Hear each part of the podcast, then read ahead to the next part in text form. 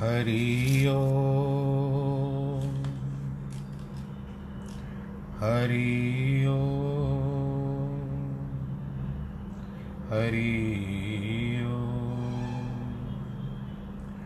गुरुर्ब्रह्मा गुरुर्विष्णुः गुरुर्देवो महेश्वर गुरुर्साक्षात् परब्रह्म तस्मै श्रीगुरवे नमः। विघ्नेश्वराय वरदाय, सुरप्रियाय, लम्बोदराय, सकलाय जगद्दिताय नागाननाय, श्रुतियज्ञविभूषिताय, गौरीसुताय, गणनाथ, नमो नमस्ते। नाहं वसामि वैकुण्ठे योगिनां हृदयेन च। मद्भक्तां यत्र गायन्ति तत्र तिष्ठामि नारद। जिस घर में हो आरती, चरण कमल चितलाय, तहाँ हरि वासा करे, ज्योत अनंत जगाए जहाँ भक्त कीर्तन करे, बहे प्रेम दरिया तहाँ हरि श्रवण करे, सत्यलोक से आए। सब कुछ दीना आपने, भेंट करूँ क्या नाथ? नमस्कार की भेंट लो, जोड़ू मैं दोनों हाथ, जोड़ू मैं दोनों हाथ। श्री कृष्ण गोविंद, हरे मुरारे। हे नाथ नारायण वासुदेव श्रीकृष्ण गोविन्द हरे मुरारे। हे नाथ नारायण वासुदेव, हे नाथ नारायण वासुदेव श्रीनाथ नारायण वासुदेव। नारायणं नमस्कृत्यं नरं चैव नरोत्तमं देवीं सरस्वतीं व्यास ततो जयमुदीरये। कृष्णाय वासुदेवाय, हरये परमात्मने। प्रणतक्लेशनाशाय, गोविन्दाय नमो नमः। ॐ नमो भगवते वासुदेवाय। ॐ नमो भगवते वासुदेवाय। हरि ओं नमो भगवते वासुदेवाय। प्रिय श्रोतागणों, आज आठवें अध्याय में हम लोग प्रवेश कर रहे हैं। सात अध्याय आपने सुने, आज आठवां अध्याय आरंभ होगा। इस अध्याय को कहा गया है, अक्षर ब्रह्म योग। अब सारी भगवत गीता में भगवान कृष्ण अर्जुन को सुना रहे हैं, ज्ञान की बातें, और वो सुन रहे हैं, अर्जुन बीच बीच में प्रश्न कर रहे हैं, फिर भगवान जी उनका उत्तर भी दे रहे हैं। तो हम लोग इसको अपने स्थान पर रख करके देखें। क्योंकि कृष्णम वंदे जगत गुरु हम उनको गुरु मान करके देखें तो हमारे रास्ते और या तो हम सारथी मान करके चले कि भगवान, आप ही हमारे मार्ग के सारथी बनो। हमारा जो रथ चल रहा है, इसके आप सारथी बनिए। इस तरह से भगवान जी को प्रार्थना करना। अब आठवें अध्याय में अक्षर ब्रह्म योग का अर्थ क्या? अब आगे चलते हैं। पहले पहले अर्जुन का प्रश्न आता है। अर्जुन उवाच। किम तद ब्रह्म किमध्यात्मम किम कर्म पुरुषोत्तम? अधिभूतम च किम प्रोक्त मदिदैवम किमुच्यते?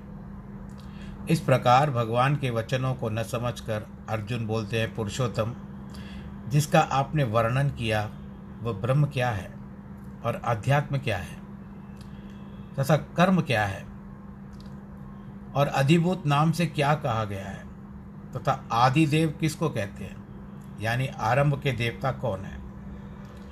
अधियज्ञ, कथम कोत्र, देहस्मिन, मधुसूदन प्रयाण काले च कथम गेयोसी नियतात्म भी हे मधुसूदन, यह अधियज्ञ कौन है?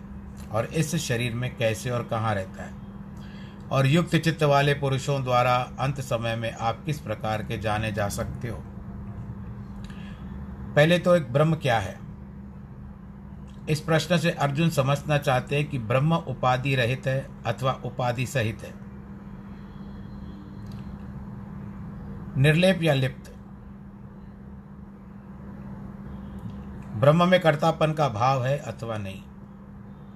सूर्य का प्रतिबिंब गंगा जल में भी पड़ता है और गंदे पानी में भी पड़ता है, मल मूत्र में भी पड़ता है। पानी की पानी की जो मलिनता अथवा शुद्धता का सूर्य के ऊपर कुछ प्रभाव नहीं पड़ता। यह निर्लेप है। इसी प्रकार ब्रह्म सभी जीवों में रमता है, चाहे वो पवित्र हो अथवा अपवित्र हो। महात्मा हो या नीच आत्मा हो।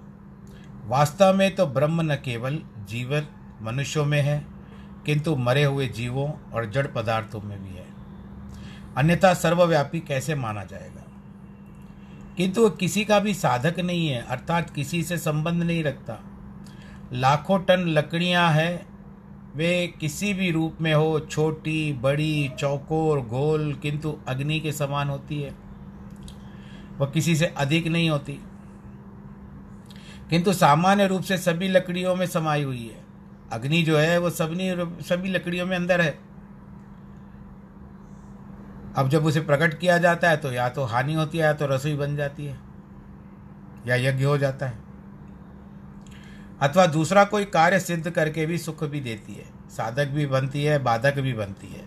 अग्नि अच्छी तरह से चाहो तो साधक बनेगी, किसी को तंग करो तो बाधक हो जाएगी। वास्तव में ब्रह्म साधक है, बाधक नहीं है। किंतु जीव ईश्वर भाव रखा जाएगा। जब ईश्वर भाव रखा जाएगा, तब पैदा वो तो चल रहा है है, तत्व है। परंतु ईश्वर तत्व हमारे भीतर हमको जानना है। पालन करना उपाधि वाला माना जाएगा, नहीं तो निरुपाधि है। दूसरा क्या, अध्यात्म क्या है? जो स्पिरिचुअल भाव है वो क्या है? अर्जुन इस शब्द का स्पष्ट अर्थ समझाते हैं, समझना चाहते हैं। इस शब्द का शाब्दिक अर्थ है जो आत्मा का सहारा ले। अध्यात्म, आदि। अर्जुन पूछते हैं, आपने जो कहा, मेरे भक्त अध्यात्म को जानते हैं। हम ये जो बातें कर रहे हैं, भगवत गीता की, ये ये भी एक प्रकार का अध्यात्म ही है। ये अध्यात्म तो हुआ, आत्मा को सहारा देने वाले वस्तु से यह आत्मा सत्यचित्त आनंद स्वरूप है। अथवा शरीर है या जीव है। कुछ लोग मन को आत्मा मानते हैं। किसी ने देह को भी आत्मा कहा है। आध्यात्मिक दुख का अर्थ है जो आत्मा के आश्रय में मिले। दुख तो शरीर को मिलते हैं। इसलिए यहाँ आत्मा का अर्थ शरीर हुआ। सत्यचित आनंद स्वरूप में जो आत्मा है, उसे दुख कैसे मिलेगा? तीसरा पक्ष पूछते हैं कि कर्म क्या है? अर्जुन पूछते हैं, आपने कहा मेरे भक्तों कर्म भक्त जो होते हैं, वो कर्म को जानते हैं और वह कर्म क्या है? व्याकरण के अनुसार कर्म शब्द का अर्थ है जो किया जाए।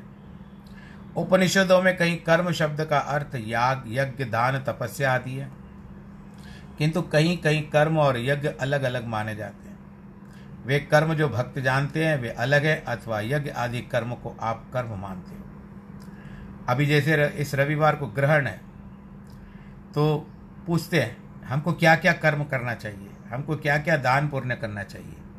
यानी आप कर्म के बारे में पूछ रहे हो। आप सामान्य जन हम लोग ऐसे ही पूछ, बता, जानना चाहते हैं कि हमारा कर्म क्या होगा? कर्तव्य क्या होगा?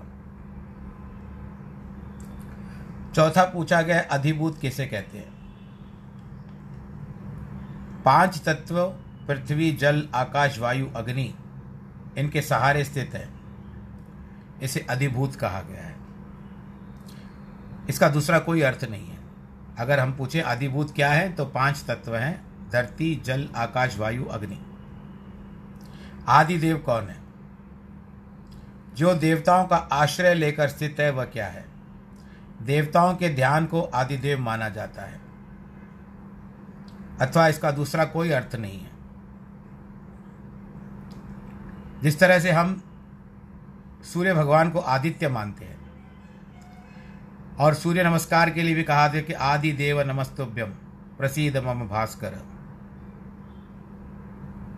आपने कहा, आपके भक्त अन्य किसी देवता की पूजा नहीं करते तो फिर आदि देव कौन है? आप है अथवा इंद्र देवता या सूर्य और कोई, चंद्र भी हो सकता है।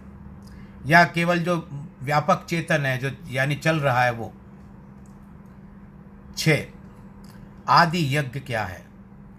वेदों में लिखा हुआ है कि ज्ञान नाम है, यज्ञ नाम है विष्णु भगवान का।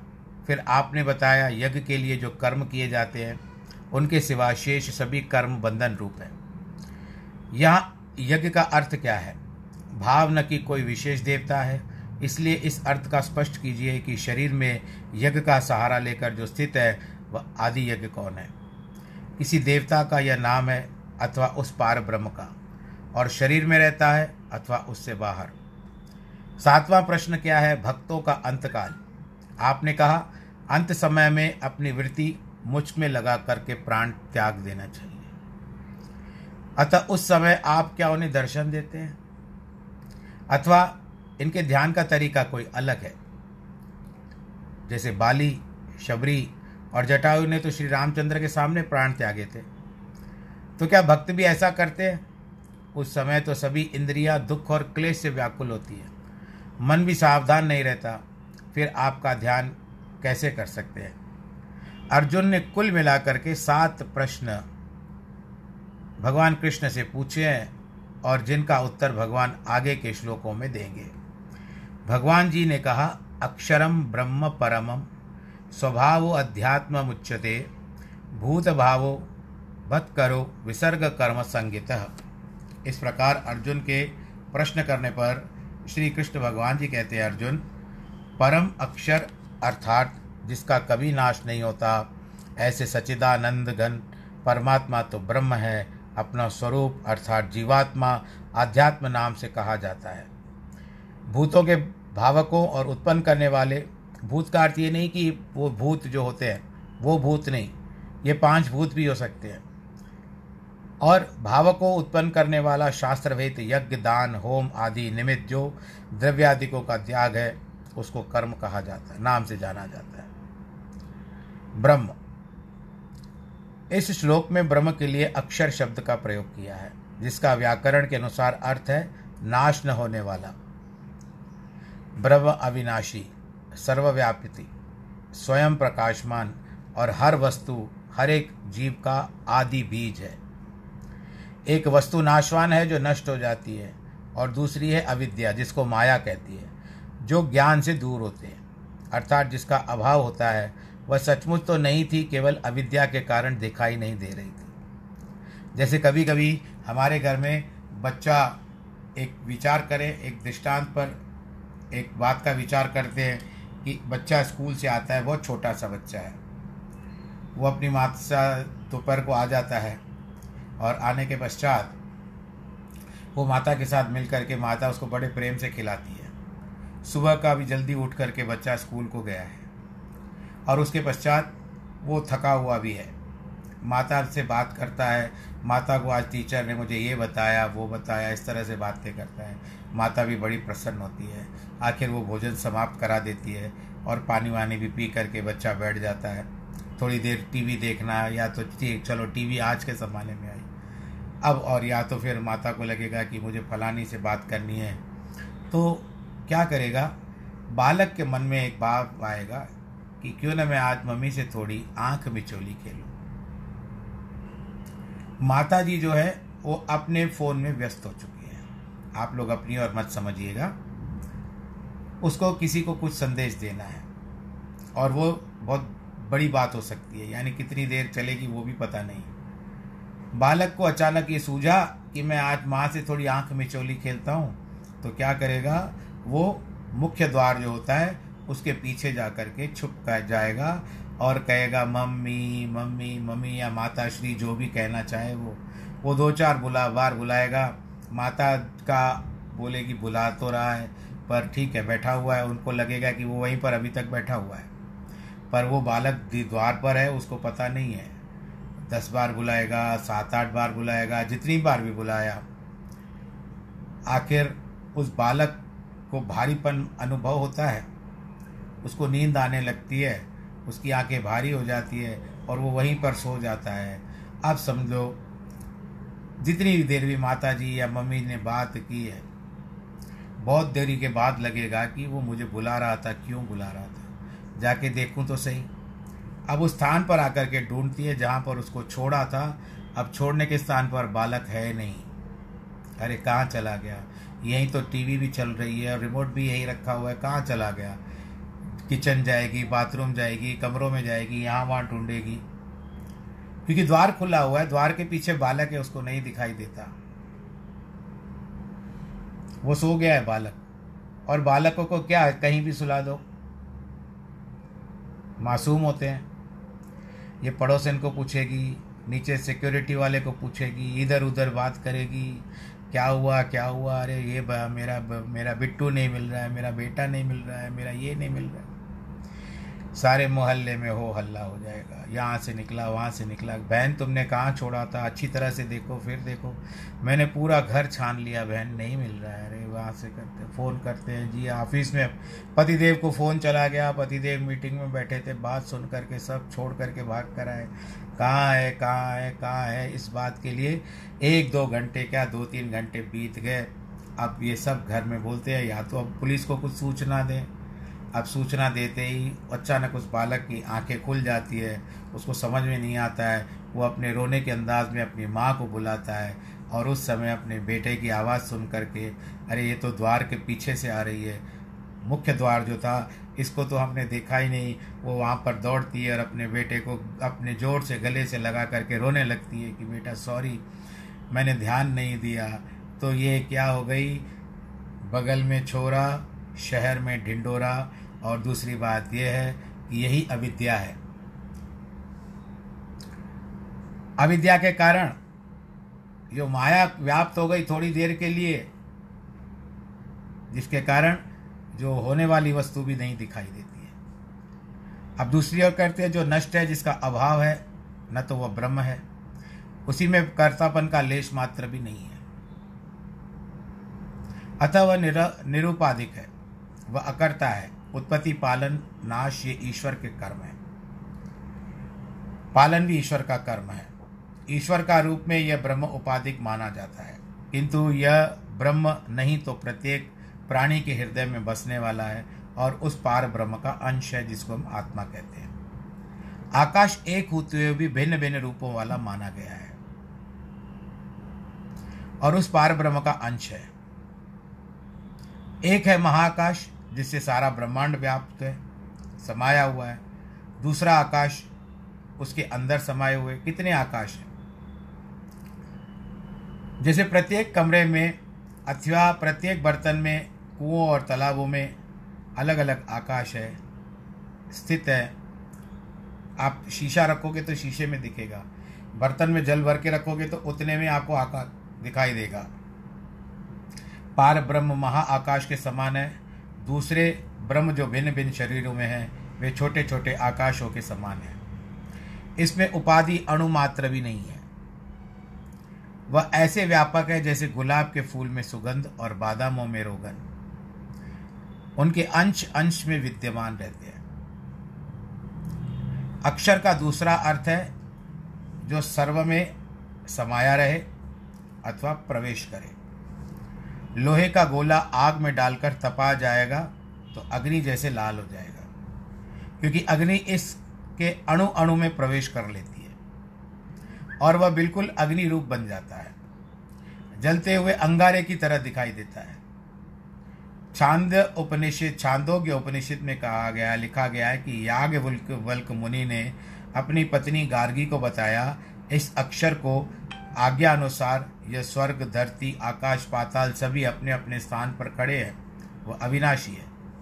और उसको कोई भी रंग रूप नहीं है। अर्जुन के प्रश्न पूछा कि वेदों और स्मृतियों में ओम को भी अक्षर कहा गया है। भगवान आगे चल करके बताएँगे कि अक्षर का अर्थ ओम शब्द है। परंतु इस श्लोक में अक्षर का अर्थ है जो नष्ट हो, न हो, अर्थात ब्रह्म ओम का शब्द महाप्रलय के समय नहीं रहेगा। क्योंकि उस समय तो वेद, पुराण, शास्त्र, स्मृतियाँ सब लुप्त हो जाती हैं। और जो उनका मूलभूत है, ओम, वो भी नहीं रहेगा। बोलो, नारायण भगवान की जय। और उनके अपने जपने वाले रहेंगे, किंतु अर्थ, ब्रह्म, आत्मा सत्यचित आनंद स्वरूप है। और महाप्रलय में भी सत्य रूप होकर कायम रहेगा। उसको न कोई मार सकता है, न तलवार या बंदूक उसको नष्ट कर सकती है। जो समझता है कि आत्मा मरती है या मारती है, वह मूर्ख है। ना हम। यह समस्त ज्ञान भगवान ने अर्जुन को दूसरे अध्याय में दिया। क्योंकि सत्यचित्त आनंद स्वरूप इसके लिए निरुपाधिक है। सभी उपाधियों को अज्ञान से उत्पन्न होती है। अज्ञानी उन्हें मिटाता है। आत्मा निर्लेप है, जैसे पानी के कमल का फूल। वह कभी भी निर्मल या नष्ट नहीं होता। अभी भी जो आपके समक्ष ये सब बातें आ रही है तो अपने आत्मबल को सदैव सुदृढ़ रखिए, मज़बूत रखिए। छोटी छोटी बातों से घबरा मत जाइए। देखो, होना होता है तो हो जाता है, और जो नहीं होना होता है, किसके लिए आप प्रयत्न भी करोगे तो नहीं होगा। तो इस तरह से अभी जो भी आपके समक्ष ऐसी घटनाएँ आ रही हैं, जिनको सुनकर के आप अपना मनोबल मत तोड़िए। अपने मनोबल को सुदृढ़ रखिए, आत्मबल को सुदृढ़ रखिए। और जिस तरह से रोग प्रतिरोधक क्षमता, जिसको आप लोग इम्यूनिटी कहते हो, उस इम्यूनिटी को थोड़ा सा मनोबल दीजिए, ताकत दीजिए आपकी ताकत। और जो जो आयुर्वेदिक उपाय है, या आप एलोपैथिक पर उपाय, या होम्योपैथिक पर विश्वास है, क्योंकि विश्वास से ही आपकी जो दवाइयाँ हैं, जो औषधियाँ हैं, जो सेवन करते हो प्रतिदिन, आप विश्वास के अनुसार करते हो, उसके अनुरूप ही काम करेगी। मेरे आपके कहने से यदि आप होम्योपैथी की औषधियाँ सेवन करते हो, मैं आपको कहूँगा कि ये गोली ले लो एलोपैथी की तो आप ले तो लोगे मेरी बात रखने के लिए, लेकिन आप कहोगे नहीं, मुझे असर नहीं हुआ। तो जिसको जिस जिस पर विश्वास होना चाहिए औषधियों के ऊपर, उसी के ऊपर रखो विश्वास और अपना मनोबल, आत्मबल और शारीरिक बल। हृष्ट पुष्ट रखो। आने वाली वस्तु अवश्य आती है, नहीं आने वाली वस्तु को लाख प्रयत्न करने से भी नहीं आएगी। तो निर्बल मत करो अपने आप को। अपनी आत्मा को जैसे निर्लेप समझते हो वैसे ही समझ। आत्मा भी कभी निर्बल नहीं होती है कि वह हमारी सोच निर्बल होती है। उपनिषदों में लिखा है कि आत्मा अल्हाद का स्वरूप है। अथवा पूर्ण आनंद स्वरूप। जागृत स्वप्न सुषुप्ति अवस्था में साक्षी है। गुरु ग्रंथ साहब जब आरंभ होता है, शुरू करते हैं तो उस समय कहते हैं, आदि सच, जुगाद सच, है भी सच, नानक होसी भी सच। जिस ब्रह्मा ने शिव की उत्पत्ति की, अंत में वह विश्व को नष्ट कर देगा। शेष क्या रहेगा? केवल एक ब्रह्म, परमात्मा ही सत्य रहेगा। आनंद में रहेगा। अंधेरे में सांप को रस्सी को सांप समझते हैं, परंतु वो सांप नहीं है। न तो हमारे देखने का समय था और न बाद में होगा।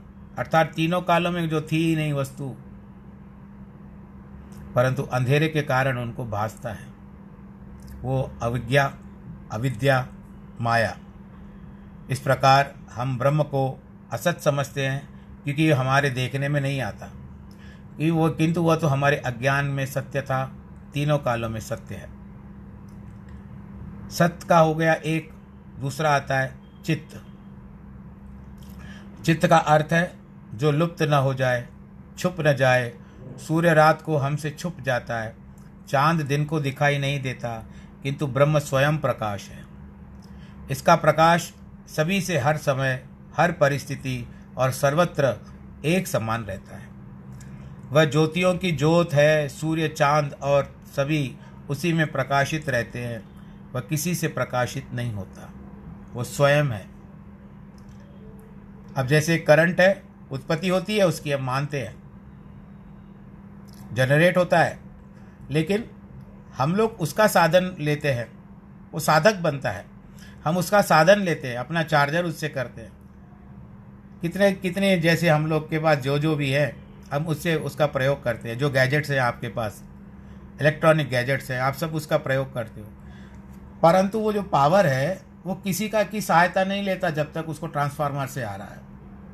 और ट्रांसफार्मर को इलेक्ट्रिसिटी बोर्ड से आ रहा है, और उसको वहाँ से, जहाँ से उत्पन्न हो रहा है, वहाँ से आ रहा है। तो ये विद्युत धारा है, ये प्रवाहित होती रहती है। और किसी ने देखा नहीं है पावर को। पावर वर्तमान है, जो करंट वर्तमान है हम सब जानते हैं। बत्ती जल रही है और हमारे मोबाइल चल रहे हैं। ये एक पावर के कारण है। परंतु पावर नहीं दिखाई देता है। और अगर आप प्रयत्न भी करोगे तो फिर आप नहीं रहोगे उसको देखने के लिए या उसको स्पर्श करने के लिए। कोई नहीं रहता, फिर पकड़ लेता है पावर। पर यह पावर तो अलग है, कलयुगी पावर है। ये हम वास्तविक पावर की ओर बात है, जिसको सुपर पावर कहा जाता है। इसी कारण पावर को जो होता है, जो शक्ति होती है, उस दूसरों से शक्ति लेने की आवश्यकता नहीं है, महाशक्ति होती है। अब सूर्य को क्या कभी रिचार्ज की आवश्यकता है? चाँद को या तारों को रिचार्ज करने की आवश्यकता है? क्या वो किसी से प्रकाश लेते हैं?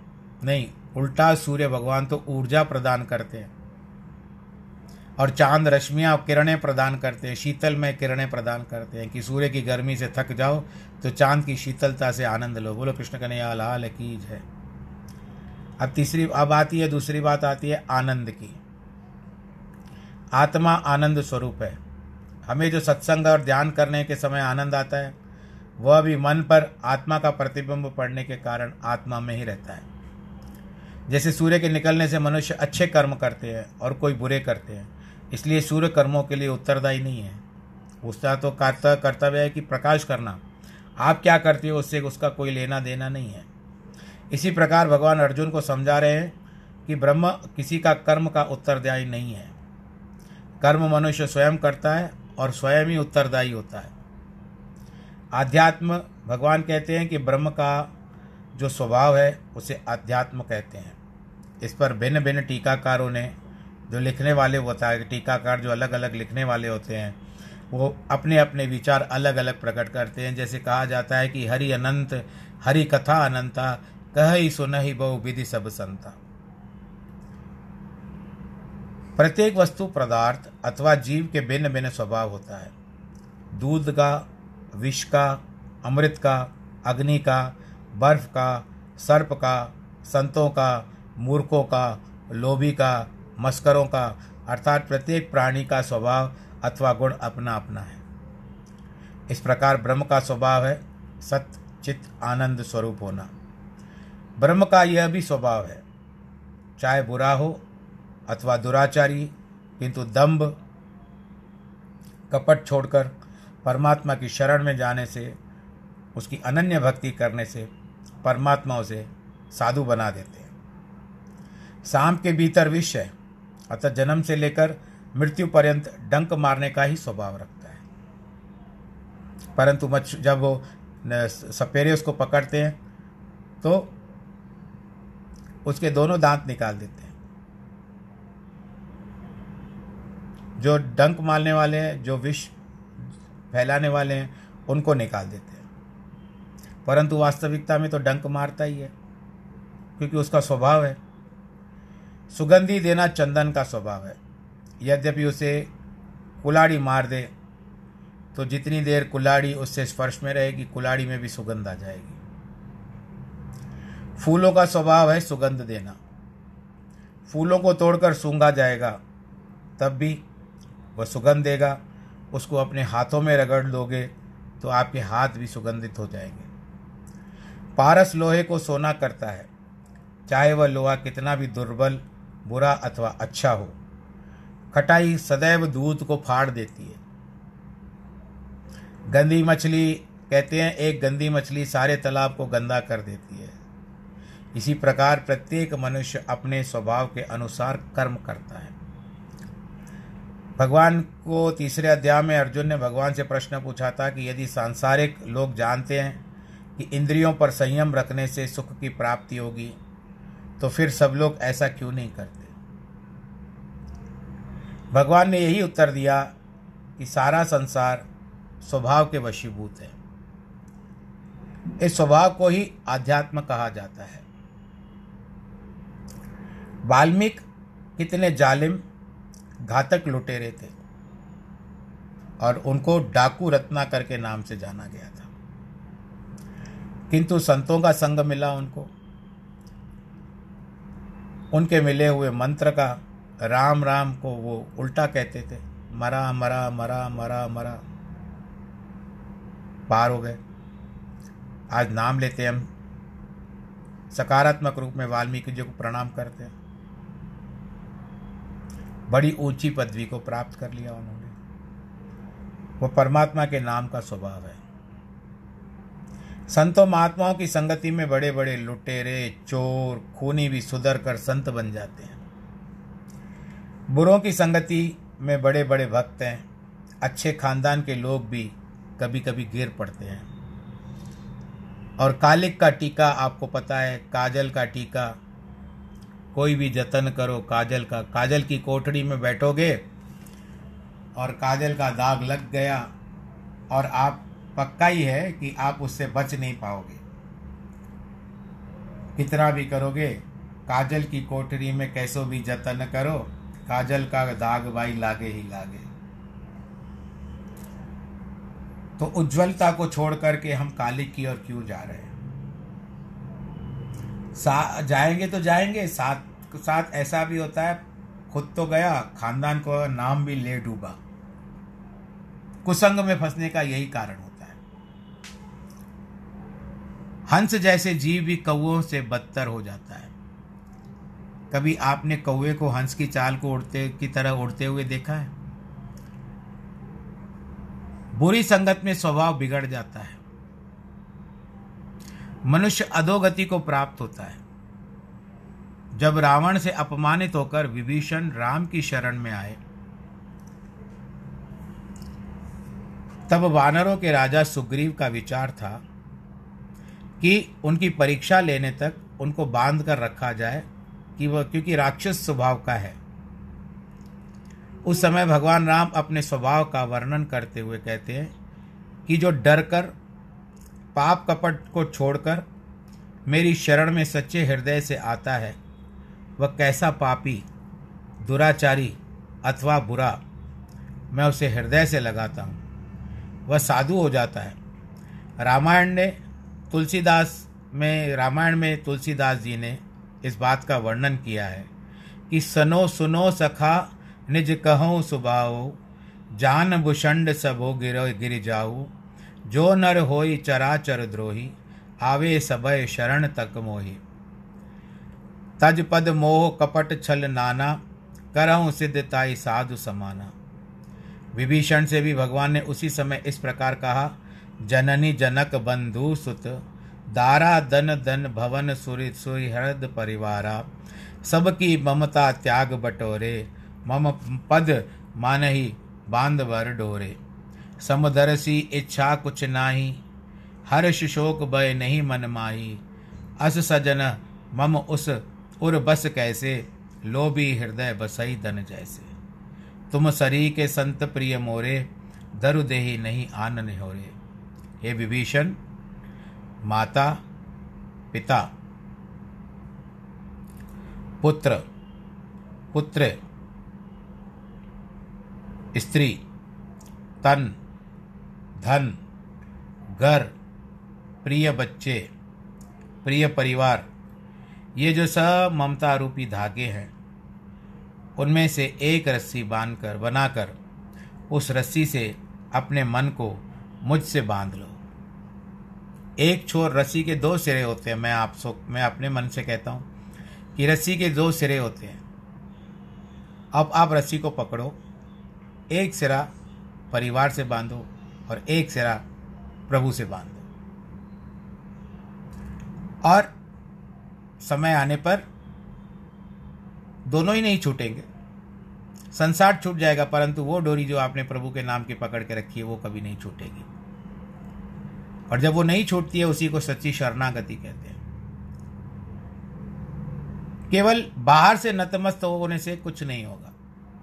मंदिर में गए, माथा टेका या दंडवत प्रणाम किया, पास वाले को देखा, क्या कर रहा है, वो मुझे भी ऐसे करना चाहिए। नहीं, आपको आए या ना आए, पर आप अपने मन से भगवान जी को प्रणाम करो। ऐसे मनुष्य समदृष्टि होते हैं, यानी सबको एक समान समझते हैं। उनके मन में कोई इच्छा नहीं रहती। अब कोई कुछ बातें लेकर के थोड़ी आया था, कोई स्वार्थ लेकर के थोड़ी आया था, विभीषण, भगवान राम जी के पास, वो तो शरणागति होने के लिए आया था कि मैं भगवान राम की शरण में जाता हूँ। और भगवान जी ने भी क्या दिया? जैसे उनसे भेंट हुई, उनको लंकेश बना दिया, यानी लंका का राज दे दिया। जैसे लोभी पुरुष के मन में सदैव धन का विचार रहता है ऐसे मनुष्य प्राय भगवान को जो बहुत प्रिय लगते हैं, जो सदैव उनको याद करते हैं।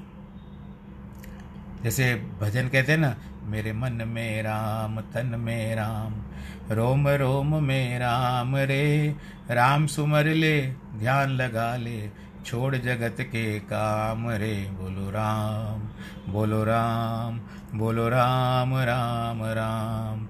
मेरे मन में राम, तन में राम। रोम रोम में राम रे।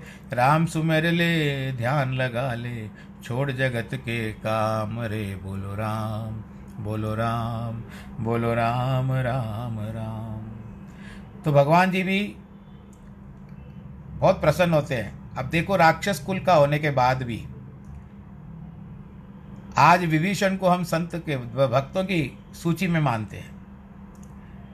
भगवान का यही स्वभाव है कि सबको अपना लेते हैं। न केवल भगवान ने ऐसा कहा, किंतु विभीषण ने कहा या आने से पहले मन में अभिलाषा थी कि मैं लंका का राजा बनूं, किंतु आपके दर्शन के बाद वो भी इच्छा समाप्त हो गई। बोलो सियावर रामचंद्र की। अब तो केवल आपकी भक्ति ही चाहिए। किंतु श्री रामचंद्र ने तुरंत समुद्र से जल मंगवाकर राज्य अभिषेक कर दिया। लंका का राज्य कह करके उसका सम्मान कर दिया कि आज से आप लंका के राजा हो। अभी तक लंका पर विजय की प्राप्ति नहीं की थी। उस पर विजय प्राप्त करने के पश्चात सबके पहले विभीषण को राजगद्दी पर बिठाया। बाद में सीता माता को बुलवाया। क्योंकि अब राजा से आज्ञा मान करके, भगवान राम देखो कितने मर्यादा पुरुषोत्तम है उनको राजगद्दी पे बिठाया गया फिर उनके बाद उनसे आज्ञा लेते हैं कि अब आप अब आप कहें तो सीता को बंधन से छोड़ सकते हैं। भगवान कृष्ण ने भी शरण में आए हुए अपने पित, मित्र सुदामा को बिना धन पदार्थ और महल देकर मांगे बिना धन पदार्थ महल देकर के संपन्न कर दिया। अर्थात प्रत्येक प्राणी अपने स्वभाव के अनुसार चल रहा है। स्वभाव आपका नहीं है तो बदलो। प्रयत्न करो। और अंत आता है कर्म। अर्जुन का तीसरा प्रश्न था, कर्म क्या है? भगवान मानते हैं कि जिस साधनों अथवा प्राणी मात्र की उत्पत्ति होती है, पालन होता है, कर्म कहा जाता है। जैसे यज्ञ, हवन, दान, तपस्या आदि, जिन कर्मों के कारण से प्राणी जन्म, मरण के चक्कर में घूमता है। चाहे वे कर्म अच्छे हो अथवा बुरे हो, उसको कर्म ही कहा जाएगा।